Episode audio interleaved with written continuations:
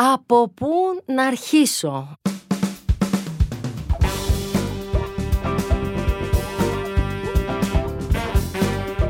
Σας, γεια σας αγαπημένοι μου φίλοι, αγαπημένες φίλες του από πού να αρχίσω με την Ελιάνα Χρυσικοπούλου. Εύχομαι να σας πήγε πάρα πολύ καλά η εβδομάδα που πέρασε και να ετοιμάζεστε για ένα ξέφρενο ή όχι και τόσο ξέφρενο Σαββατοκύριακο.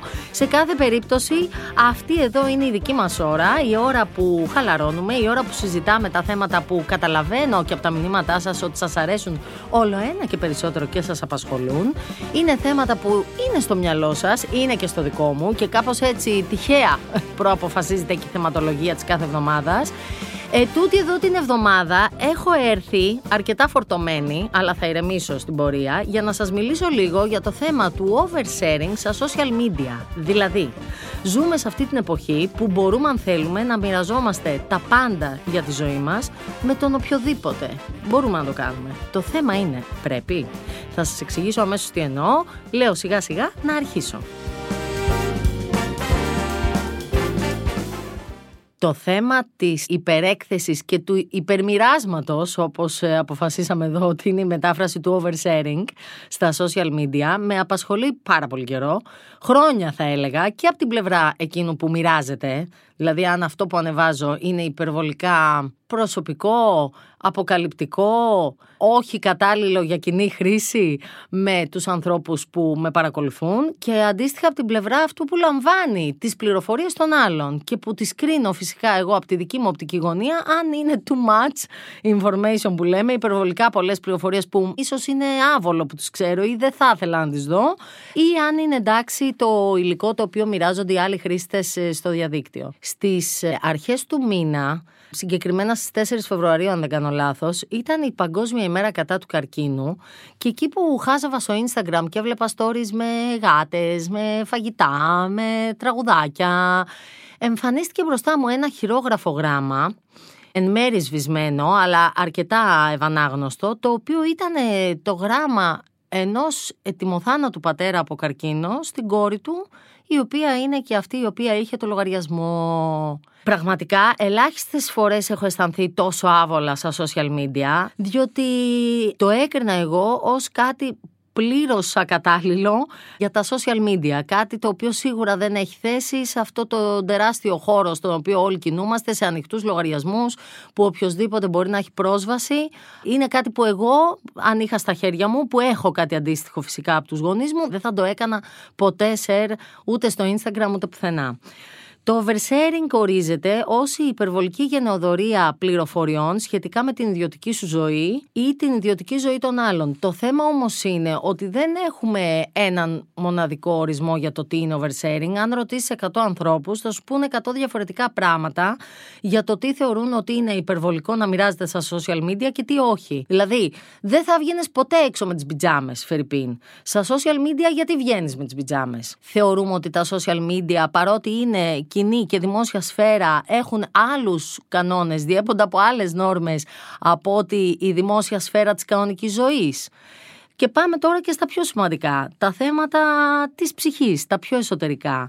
Είναι λογικό να γράψεις σε μια λεζάντα τα θέματα ψυχικής υγείας που αντιμετωπίζεις ή να ανεβάσεις σε λεζάντα, σε ένα post κάτι που σου είπε ο ψυχαναλυτή σου και σου φάνηκε ενδιαφέρον. Πάμε και παραπέρα. Είναι ok όλοι όσοι σε κάνουν follow να γνωρίζουν τις οικονομικές δυσκολίες που σε πιέζουν ή τα προβλήματα υγείας των γονιών σου ή των παιδιών σου; Είναι ok να ενημερώνεις στα social media όλο τον κόσμο για το γεγονός ότι ας πούμε απέτυχε η προσπάθεια εξωσωματικής που έκανες; Απ' την άλλη, τόσο για το θέμα της εικόνας και της φωτογραφίας και της εξωτερικής εμφάνισης, όσο και για το θέμα του ψυχισμού, θα έλεγε κανείς και θα το πούμε παρακάτω, ότι είμαστε σε μια εποχή που επειδή τα social media βασικά είναι ένα fake μέρος, που ο καθένας ανεβάζει fake πράγματα, ανεβάζει εξειδανικευμένη εικόνα του εαυτού του, τόσο εξωτερικά με τα φίλτρα και τα ομορφάιζερς που λέγαμε και τις προάλλες, όσο και εσωτερικά είμαι πάρα πολύ χαρούμενος, είμαι πάρα πολύ επιτυχημένος, όλα μου πάνε δεξιά. Είναι σαν πραγματικά να ψωμολισάμε και να διψάμε για να δούμε κάτι κανονικό, κάτι ανθρώπινο, κάτι που μπορούμε να το φέρουμε στα μέτρα μας και να το αισθανθούμε δικό μας, κάτι που μοιάζει με μας και που μοιάζει με τη δική μας ζωή. Οπότε εκεί, ναι, είναι όντως χρήσιμη η φωτογραφία με τη λερωμένη πιτζάμα. Ναι, εκεί είναι χρήσιμο το να πεις σήμερα είναι μια κακή μέρα για μένα. Γιατί και κάποιος άλλος, ή οι μισοί ή και περισσότεροι από τους μισούς μπορούν επίσης να έχουν μια πολύ κακή μέρα όπως έχεις και εσύ. Οπότε εκεί δεν είναι oversharing ακριβώς, είναι επαφή. Να ξέρετε ότι το ενδιαφέρον για όλα αυτά τα φαινόμενα και τα θέματα συζήτησης που αναδύονται από αυτή την εποχή που ζούμε των social media είναι ότι δεν είναι καινούρια. Για όλα αυτά υπάρχει πάντα ο πρόγονός τους. Υπάρχει κάτι που στη ζωή προ social media υπήρχε εκεί πέρα και ήταν αντικείμενο μελέτης και ενδιαφέροντος. Και συγκεκριμένα το πόσο μοιράζεται κανείς στη δημόσια σφαίρα αυτά που θεωρητικά ανήκουν στην προσωπική ήταν ένα αντικείμενο πάντα των κοινωνιολόγων, οι οποίοι μάλιστα έχουν αναπτύξει από το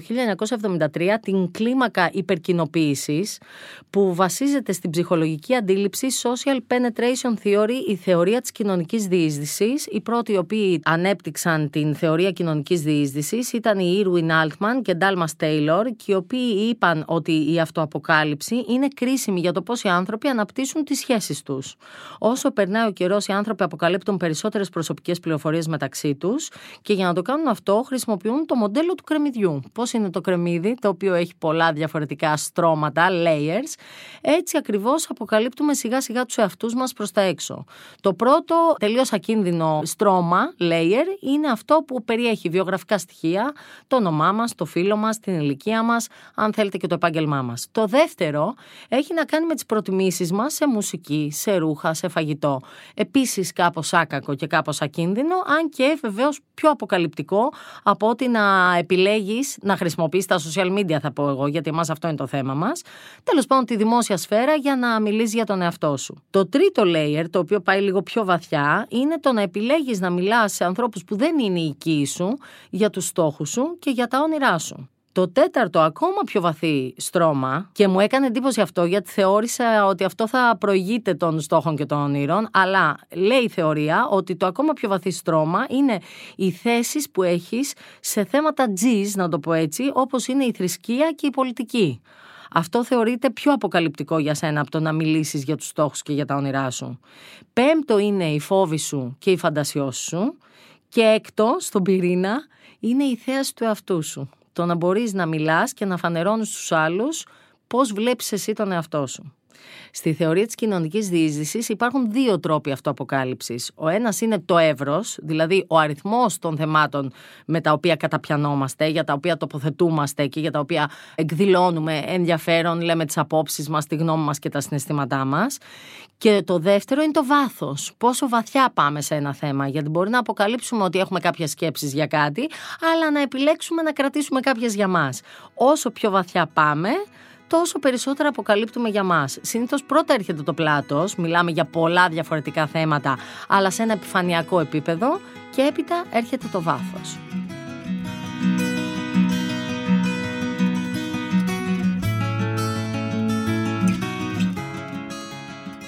Το θέμα είναι γιατί το κάνουμε όλο αυτό. Ποια είναι η ανάγκη; Οι ειδικοί λένε ότι στην πραγματικότητα κάθε φορά που πατάμε το κουμπί και κάνουμε μια ανάρτηση, ζυγίζουμε τα υπέρ και τα κατά. Δηλαδή, δεχόμαστε να πάρουμε το ρίσκο της έκθεσης, το οποίο θα δούμε και παρακάτω ότι μπορεί να έχει και πολύ ρεαλιστικό ρίσκο. Δηλαδή, όντως μπορεί να θέσουμε και τον εαυτό μας σε κίνδυνο κάποιες φορές. Αλλά δεχόμαστε να πάρουμε το ρίσκο αυτό για να μπορέσουμε να αποκομίσουμε τα ανταποδοτικά ωφέλη που έχει το να μοιραζόμαστε τα οποία με όρους ψυχαναλυτικούς είναι φυσικά η ανταμοιβή του να σε αποδέχονται, η οποία όπως έχουμε πει και σε άλλα επεισόδια είναι φοβερά εθιστική παράλληλα και γι' αυτό έχουν πετύχει. Πάνω σε αυτό το μηχανισμό βασίζονται. Ο άλλος λόγος είναι ότι μοιραζόμενοι πολλές πληροφορίες για εμάς και βλέποντας τις πληροφορίες που μοιράζονται οι άλλοι, έχουμε αυτή την αίσθηση ή ψευδέστηση αν θέλετε του ανήκειν.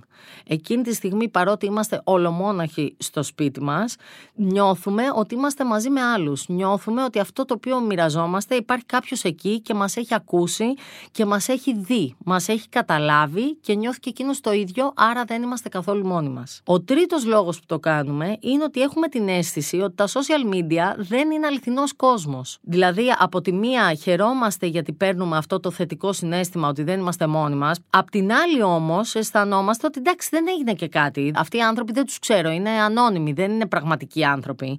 Ο κοινωνιολόγος Μπεν Άγκερ έγραψε στο βιβλίο Oversharing Presentations of Self in the Internet Age ότι ένα άτομο που μοιράζεται υπερβολικά στο διαδίκτυο αποκαλύπτει περισσότερο από τα εσωτερικά συναισθήματα, τις απόψεις και τη σεξουαλικότητά του παρά αυτοπροσώπος ή ακόμα και μέσω τηλεφώνου. Το τι ορίζει ο καθένας ως πάρα πολύ προσωπικό είναι ειλικρινά πάρα πολύ υποκειμενικό και μάλιστα αυτό που έχει ενδιαφέρον είναι ότι έχουμε λίγο δύο μέτρα, δύο σταθμά. Δηλαδή, αν με ρωτάς, εγώ θεωρώ πάρα πολύ προσωπικές τις τρυφερές στιγμές με τα παιδιά ή τις ε, πολύ προσωπικές εκδηλώσεις αγάπης για το τέρι. Νιώθω ότι εκείνη την ώρα, ρε παιδί μου, τι το λες να το μάθει όλος ο Ντουνιάς, γιατί δεν το κρατάς για σένα. Αλλά την ίδια στιγμή ξέρω ότι το έχω κάνει πάρα πολύ και κατά κόρον. Τη στιγμή που το κάνω και μοιράζομαι εγώ δικά μου δεδομένα, δεν θεωρώ ότι είναι κάτι πολύ προσωπικό.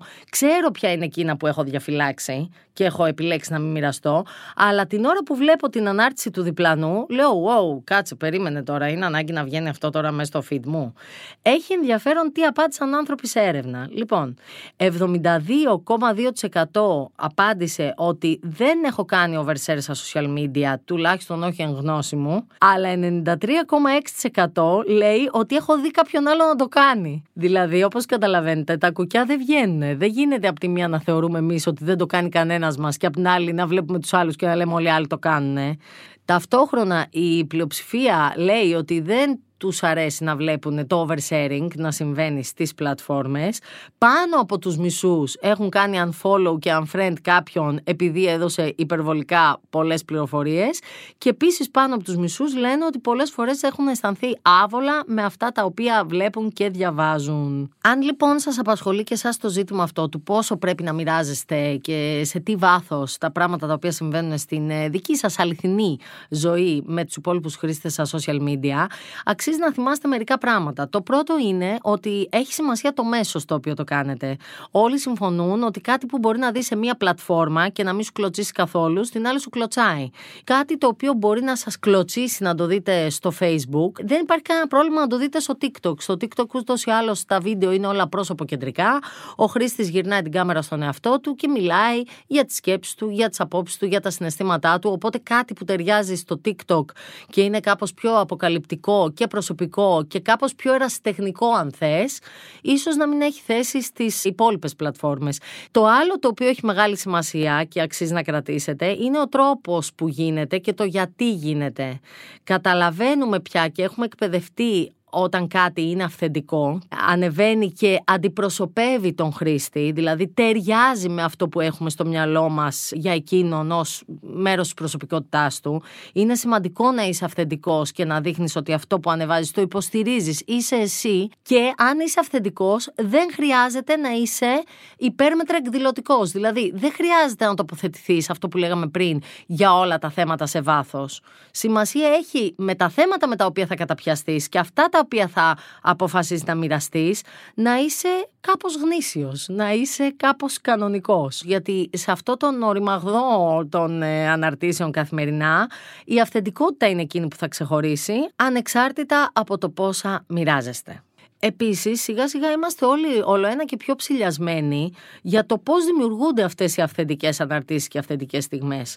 Δηλαδή, προφανώς, όταν ε, κάποιος διαφημίζει ότι ζει μια πάρα πολύ ωραία στιγμή, στην οποία αισθάνεται φοβερά πλούσια συναισθήματα, όταν βλέπει ένα ηλιοβασίλεμα ή όταν διασκεδάζει με μια παρέα και γελάει με την καρδιά του και με την ψυχή του, αλλά εκείνη την ώρα τυχαίνει να υπάρχει μια κάμερα και να τον τραβάει, κάπως δημιουργούνται υποψίες για το αυθεντικό αυθόρμητο του πράγματος και κάπως δημιουργούνται υποψίες για το για ποιο λόγο έχει δημιουργηθεί και έχει απαθανατιστεί η συγκεκριμένη στιγμή και έχει ανέβει στα social media. Και φυσικά σημασία έχει και η συχνότητα. Είναι τελείως διαφορετικό το να επιλέγεις κάποιες στιγμές να τις μοιραστείς και κάποιες να τις κρατήσεις για σένα και τελείως διαφορετικό να ενημερώνεις όλους όσους σε ακολουθούν από το πρωί την ώρα που ξυπνάς, τι έφαγες για πρωινό, πώς θα πήγες στο γραφείο, αν είχε κίνηση στο δρόμο, τι κάνει ο φίλος σου, τι κάνουν τα παιδιά σου, τι κάνουν οι γονείς σου, τι κάνει το κατοικίδιό σου. Καταλαβαίνετε ότι αν μοιράζεστε κάθε μέρα, όλη μέρα με τους υπόλοιπους χρήστες στα social media, κάπως η αναρτήσεις σας και αυτά που νιώθετε ότι θέλετε να μοιραστείτε χάνουν την αξία τους.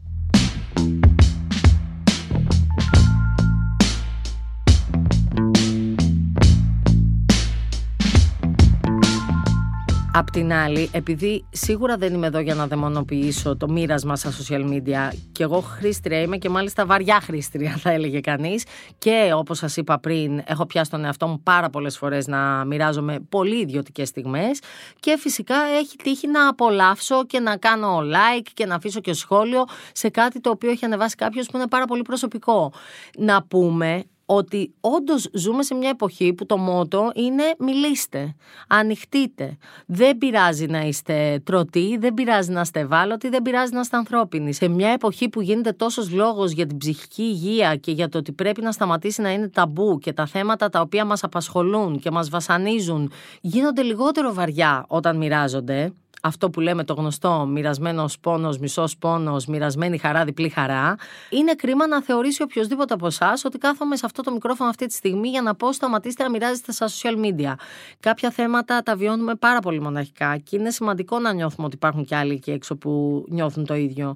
Είτε αυτό είναι η μητρότητα. Αυτό είναι κάτι που αφορά εμένα προσωπικά. Όντως, το ταξίδι της μητρότητας το μοιράστηκα σε πολύ μεγάλο βαθμό στα social media, τα πρώτα χρόνια τουλάχιστον, που δεν ήξερα από πάντα τέσσερα και είχα την ανάγκη να καταλάβω ότι δεν είμαι μόνη μου. Γιατί τότε το μόνο υλικό που έβρισκα εκεί έξω και για την εγκυμοσύνη και για την περίοδο αυτή της λοχεία μετά τη γέννα και με τα μικρά μου μωρά μέχρι να γίνουν τέλος πάντων ενός δύο χρονών και κάπως έτσι να πάρω το κολλάι που λένε, αισθανόμουν ότι το περιεχόμενο που υπάρχει εκεί έξω είναι μόνο εξειδανίκευση της μητρότητας, εξοραϊσμός της κατάστασης, όλα τα μωρά είναι αγγελούδια, όλες οι μανάδες είναι άγιες, Όλες πρέπει να είμαστε τρισευτυχισμένες που κάναμε παιδιά, είμαστε στην καλύτερη μας φάση, νιώθουμε την ολοκλήρωση και στην πραγματικότητα δεν ήταν καθόλου έτσι.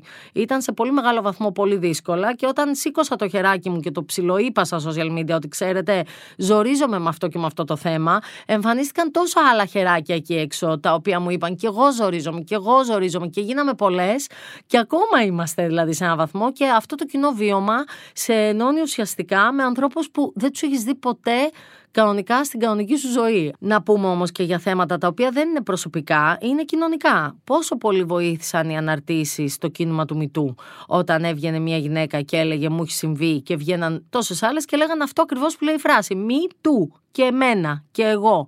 Από εκεί προέκυψε και το hashtag, ότι κάποια βρήκε το θάρρος να το πει και εμφανίστηκαν τόσες άλλες που είπαν, ξέρεις, και σε μένα έχει συμβεί.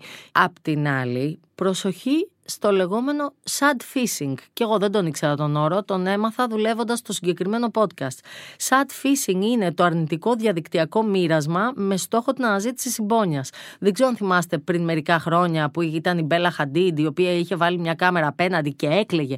Φεύγαν μίξες, φεύγαν δάκρυα, ήταν χάλια, έλεγε βρίσκομαι σε κρίση πανικού, είμαι δυστυχισμένη, ε, είμαι, έχω κατάθλιψη, είμαι χάλια μαύρα και όλο αυτό το πράγμα ήταν ένα τρομερά άβολο πράγμα να το βλέπεις, το οποίο πάλι, όπως είπαμε και πριν, αμφιβάλλεις πάρα πολύ για την αυθεντικότητά του, διότι πραγματικά την ώρα που έχεις κρίση πανικού ή nervous breakdown, έχεις και μία κάμερα απέναντι να σε καταγράφει; Είναι λογικό αυτό; Σύμφωνα με μία μελέτη του 2018, τα άτομα που είχαν υψηλότερο κοινωνικό άγχος ήταν πιο πιθανό να συμμετάσχουν σε αυτό που λέμε τοξική αυτοαποκάλυψη. Δηλαδή, τραβάω το ενδιαφέρον, θέλω όλη την προσοχή στραμμένη πάνω μου και για να την πάρω, επειδή δεν μπορώ να την πάρω με ένα θετικό τρόπο, θα την πάρω με ένα πάρα πολύ αρνητικό, με αυτό που λέμε το oversharing, το οποίο λέγεται sad fishing, δηλαδή μέσω της λύπησης ψαρεύω αποδοχή, σχόλια κλπ. κλπ. Λοιπόν, επειδή το έχω αναλύσει πολύ το θέμα και σιγά σιγά για να το μαζέψουμε. Αν όντως σας ε, ταλανίζουν αυτά τα ερωτηματικά, αν αυτό που θέλετε να πατήσετε το κουμπί και να ανεβάσετε είναι υπεραποκαλυπτικό για σας ή όχι. Σας έχω μερικές γρήγορες ερωτήσεις που μπορείτε να κάνετε στον εαυτό σας πριν το κάνετε. Πρώτον, είναι αυθεντικό; Αυτό που λέγαμε περί αυθεντικότητας είναι κάτι που με αντιπροσωπεύει ή είναι κάτι που έχω κατασκευάσει, το οποίο δεν είναι εγώ, αλλά νομίζω ότι θα φτιάξει το προφίλ μου. Αν νομίζετε ότι θα φτιάξει το προφίλ σας, αλλά δεν είστε εσείς, μην το κάνετε, μην το μοιραστείτε, γιατί και οι άλλοι θα καταλάβουν ότι είναι κάτι fake και εσείς ταυτόχρονα την αποδοχή που θα εισπράξετε δεν θα την απολαύσετε. Όπως με μια φωτογραφία την οποία την έχεις παραπειράξει, που λέμε, τελικά όταν θα σου πούνε πολύ ωραίε σε αυτή τη φωτογραφία, θα πεις τι να το κάνεις, αφού δεν είμαι εγώ. Έχει τόσα φίλτρα πάνω. Το δεύτερο που μπορείτε να ρωτήσετε τον εαυτό σας είναι αυτό που ετοιμάζομαι να ανεβάσω είναι κάτι χρήσιμο ή είναι κάτι πάρα πολύ επιφανειακό επίπεδου τι έφαγα το πρωί. Και αν έφαγα το πρωί κάτι και ήταν πολύ ωραίο, δίνω την πληροφορία. Λέω και στον άλλο που μπορεί να το βρει αυτό είναι κάτι που πραγματικά δίνει αξία σε αυτό το οποίο ανεβάζετε. Φερρυπίν, ανεβάζετε ας πούμε ότι φάγατε μια ωραία τυρόπιτα. Λέτε από πού είναι αυτή η ωραία τυρόπιτα να πάνε να τη βρουν κι άλλοι. Εδώ πέρα μαθαίνω ότι υπάρχει νοστιμιά στο κερατσίνι που έκανε φανταστικές τυρόπιτες. Να μια χρήσιμη πληροφορία. Τώρα την έμαθα κι εγώ. Θα ήθελα αν ο άνθρωπος που μου είπε για την νοστιμιά στο κερατσίνι έβλεπα στα social του την τυρόπιτα, να ξέρω και πού είναι να πάω να τη βρω. Τρίτον, αυτό το οποίο ανεβάζετε προκαλεί στους άλλους συναισθήματα και προάγει το connection, την ανθρώπινη σύνδεση. Θα νιώσουν οι άλλοι καλά με αυτό που ανεβάσατε και εσείς που το ανεβάσατε με αυτούς οι οποίοι θα είναι οι αποδέκτες του. Γιατί εκεί πραγματικά έχει ένα νόημα. Είναι όλο αυτό που λέγαμε πριν, ότι σιγά σιγά γινόμαστε πολλοί και όταν γινόμαστε πολλοί αισθανόμαστε καλύτερα. Τέταρτον, Βλέπετε στην ε, ανάρτηση που ετοιμάζεστε να κάνετε ότι υπάρχει μια τάση αυτοανάδειξης και αυτοδιαφήμισης και το λεγόμενο show-off. Ειδικά για τις προσωπικές σχέσεις είναι τελείως διαφορετικό να ανεβάσεις μια χαριτωμένη φωτογραφία το σύντροφό σου που τον έχεις πιάσει σε μια χαριτωμένη στιγμή με κάτι minimal σαν σχόλιο και τελείως διαφορετικό να ανεβάσεις ένα ολόκληρο άλμπουμ, ένα καρουζέλ φωτογραφιών από ευτυχισμένες στιγμές στις διακοπές εμείς που είμαστε εδώ στο ξοκλήσι και καθόμαστε, εμείς που είμαστε εδώ και κολυμπάμε στην παραλία, εμείς που είμαστε εδώ και τρώμε και από κάτω να υπάρχει και ένα ολόκληρο δοκίμιο για την φοβερή μοναδική σας αγάπη. Είναι τελείως διαφορετικό το ένα από το άλλο και στο ένα πραγματικά είναι λίγο σαν να το κάνεις show off. Είναι σαν να διαφημίζεις την αγάπη, λες και είναι ρούχο. Πέμπτο, αυτό το οποίο θα ανεβάσω αποτελεί ρίσκο και θέτει σε κίνδυνο εμένα, την οικογένειά μου ή τη δουλειά μου; Στα γρήγορα να σας πω ότι διάβαζα ένα άρθρο που έλεγαν οι hackers ότι δεν χρειάζεται να κάνουν τίποτα πια διότι οι χρήστες στα social media τους τα δίνουν όλα στο πιάτο. Από το να βάζουμε location για το που βρισκόμαστε μέχρι το να ενημερώνουμε πότε θα γυρίσουμε από την άδεια των διακοπών μέχρι όλα τα προσωπικά στοιχεία, όλες τις τούρτες γενεθλίων που σβήνουμε τα κεράκια που ξέρουν όλοι ακριβώς πόσο χρονών είμαστε εμείς, πόσο χρόνο είναι τα παιδιά μας, τα παιδιά μας που τα αφήνουμε στο σχολείο, σε ποιο σχολείο πάνε τα παιδιά μας. Όλα αυτά είναι προσωπικές πληροφορίες πληροφορίες οι οποίες μπορεί εν δυνάμει να σας βάζουν σε κίνδυνο. 6. Αυτό που ετοιμάζομαι να ανεβάσω σέβεται τους άλλους. Και όταν λέμε τους άλλους, εννοούμε και τους άλλους ανθρώπους οι οποίοι μπορεί να βρίσκονται μέσα στην ανάρτηση. Είναι πολύ ενοχλητικό αυτό το πράγμα. Μην το κάνετε. Δεν μπορείτε να ανεβάσετε ποτέ κάποιον αν δεν του έχετε πάρει την άδειά του αν δεν σας έχει πει συμφωνώ να εμφανιστώ στα social media, δεν μπορείτε να σηκώνετε ένα κινητό να τραβάτε μια φωτογραφία κάποιον την ώρα που δουλεύει ή την ώρα που διασκεδάζει και επειδή εσάς σας φαίνεται χαριτωμένη στιγμή να την ανεβάσετε. Πρέπει να πάρετε την άδειά του. Αυτός να ξέρετε είναι και ο λόγος για τον οποίο δεν εμφανίζω το πρόσωπο των παιδιών μου ποτέ, διότι βασικά δεν μπορώ να τους πάρω την άδεια. Δεν μπορώ να ξέρω και δεν είναι σε θέση στην ηλικία των 6 και των 9 να μου πούν αν συμφωνούν να δούνε το πρόσωπό τους και να τα σχολιάσουν και να τα συζητήσουν και οτιδήποτε όπως θες πες το. Εκατοντάδες χιλιάδες χρήστες ε, στο διαδίκτυο επειδή η μαμά τους αποφάσισε ότι το πρόσωπο των παιδιών τους της ανήκει. Δεν μου ανήκει, είναι ξεχωριστές οντότητες, είναι ξεχωριστές προσωπικότητες και οφείλω να τις σεβαστώ μέχρι την ηλικία που θα αποκτήσουν αυτές τα δικά τους social media και θα αποφασίζουν εκείνες για τον εαυτό τους και τη δημόσια εικόνα τους. Έβδομο, αυτό το οποίο ανεβάζω σέβεται αυτούς που θα το δουν. Δηλαδή πέρα από το να σέβεσαι τους ανθρώπους οι οποίοι περιλαμβάνονται στην ανάρτησή σου, σέβεσαι αυτούς οι οποίοι θα το δουν. Είναι ολόκληρη συζήτηση τώρα αυτό γιατί είναι το θέμα του political correctness, αλλά είναι σημαντικό να το έχετε κατά νου. Μπορεί εσείς να έχετε νευριάσει με κάτι που σας έκανε ένας αγενής υπάλληλος σε ένα κατάστημα. Χαρακτηρισμοί για τον υπάλληλο, για το βάρος του, για το ύψος του, για το χρώμα του κλπ. κλπ για την εθνικότητά του κλπ. Πραγματικά είναι τεράστια έλλειψη σεβασμού και τα προσωπικά στα social media δεν είναι τόσο προσωπικά. Ειδικά αν έχετε έναν ανοιχτό λογαριασμό, παίζετε στο όριο με τη ρητορική μίσους. 8. Την ώρα που ανεβάζω κάτι και αποφασίζω να το μοιραστώ στα social media, έχω επίγνωση τι ανεβάζω.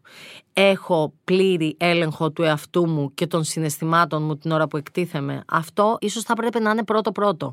Την κάνω ψύχρεμα την ανάρτηση που κάνω ή την κάνω καθοδηγούμενη και καθοδηγούμενος από το θυμικό μου. Γιατί να ξέρετε ότι μπορείτε να αναθεωρήσετε όσες φορές θέλετε πριν ανεβάσετε κάτι. Μάλιστα είχε γίνει από το ίδιο το Facebook μια μελέτη όπου 17 μέρες παρακολουθούσαν κάποιους εκατομμύρια χρήστες και βλέπανε πόσες φορές έχουν αλλάξει γνώμη για το status update τους ή για την ανάρτηση που πρόκειται να κάνουν και κατά μέσο όρο αυτοί οι άνθρωποι άλλαζαν γνώμη σε περίπου 4,5 καταστάσεις. Δηλαδή έγραφαν κάτι και το έσβηναν.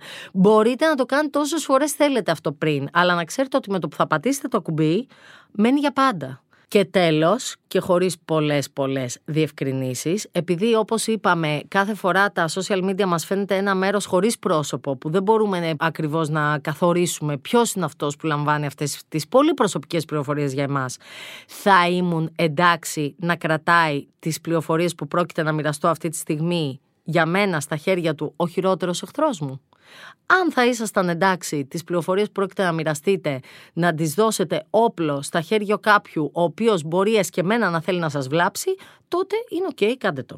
Εν ολίγοις, το oversharing δεν ορίζεται πραγματικά από αυτό που μοιράζεστε, καθορίζεται από το πόσο καλά τιμάτε εσείς τα όρια σας, έχοντας κατά νου ότι δεν μπορείτε να ελέγξετε τις αντιδράσεις των άλλων. Όπως πολύ πετυχημένα είχε πει και ο κοινωνιολόγος Έρβιν Γκόφμαν, το να μοιράζεσαι είναι ένας τρόπος να ελέγχουμε τι και πώς σκέφτονται οι άλλοι για μας σκεφτείτε την κοινωνική ζωή σαν τη σκηνή και την ιδιωτική ζωή σαν το παρασκήνιο. Τα social media είναι το μέρος που παρουσιάζουμε τον εαυτό μας και αυτό που πραγματικά ζούμε είναι το offline. Περάστε πάρα πολύ χρόνο σε οποιοδήποτε από αυτά τα δύο μέρη και ίσως χάσετε κάτι από το άλλο. Αυτό ήταν το από που να αρχίσω με την Ελιάνα Χρυσικοπούλου και φυσικά να μου κάνετε overshare τη σκέψη σας για το συγκεκριμένο επεισόδιο, να μοιραστείτε όλους σας τους προβληματισμούς, αφήστε μου σχόλια, αφήστε μου προτάσεις και φυσικά να ψηφίσετε και στο poll στο Spotify αν εσείς πιστεύετε ότι μοιράζεστε υπερβολικά πολλά πράγματα από τη δική σας ζωή στα social media ή όχι. Φυσικά, αν δεν με ακολουθείτε στο Spotify και σε Apple Podcast, πώς θα ξέρετε ότι έχει βγει το καινούριο επεισόδιο; Να το κάνετε αμέσως με το θα σταματήσετε να τα ακούτε τώρα, να πατήσετε το κουμπί και να μας ακολουθήσετε στο Spotify και στα Apple Podcast. Με βρίσκετε όπως πάντα στο βήμα.gr και στα social media και ο Στέλιος Τριανταφύλου ήταν υπέροχος στην ηχοληψία και στην τεχνική επεξεργασία ήχου και η Κατιάνα Καλιγέρου χαρά στην υπομονή της για αυτό το τεράστιο επεισόδιο ήταν άψογη όπως πάντα στην παραγωγή. Να είστε καλά, υπέροχο Σαββατοκύριακο σας εύχομαι με πολλές ή λίγες αναρτήσεις στα κοινωνικά δίκτυα και ραντεβού την επόμενη εβδομάδα.